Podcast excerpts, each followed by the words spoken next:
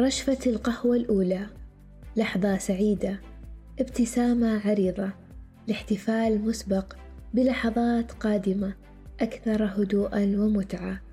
تزداد هذه اللحظات جمالًا بحديث ممتع رفقة صديق وتوأم روح. في الحياة وبين لحظاتها الصاخبة تشرق شمس الصمت لتنير أرواحنا بدفء الأنس بكتاب. بأغنية لفيروز أو حلقة متفردة في بودكاست. قررنا نرافقكم الرحلة من الرشفة الأولى مع حكاية سالوبين حكاية سالوبين بودكاست ثقافي اجتماعي نتحدث فيه في مجالات مختلفة. نلتقيكم في الحلقة الأولى بإذن الله. أحضروا أكوابكم وهيا بنا لنبدأ الرحلة.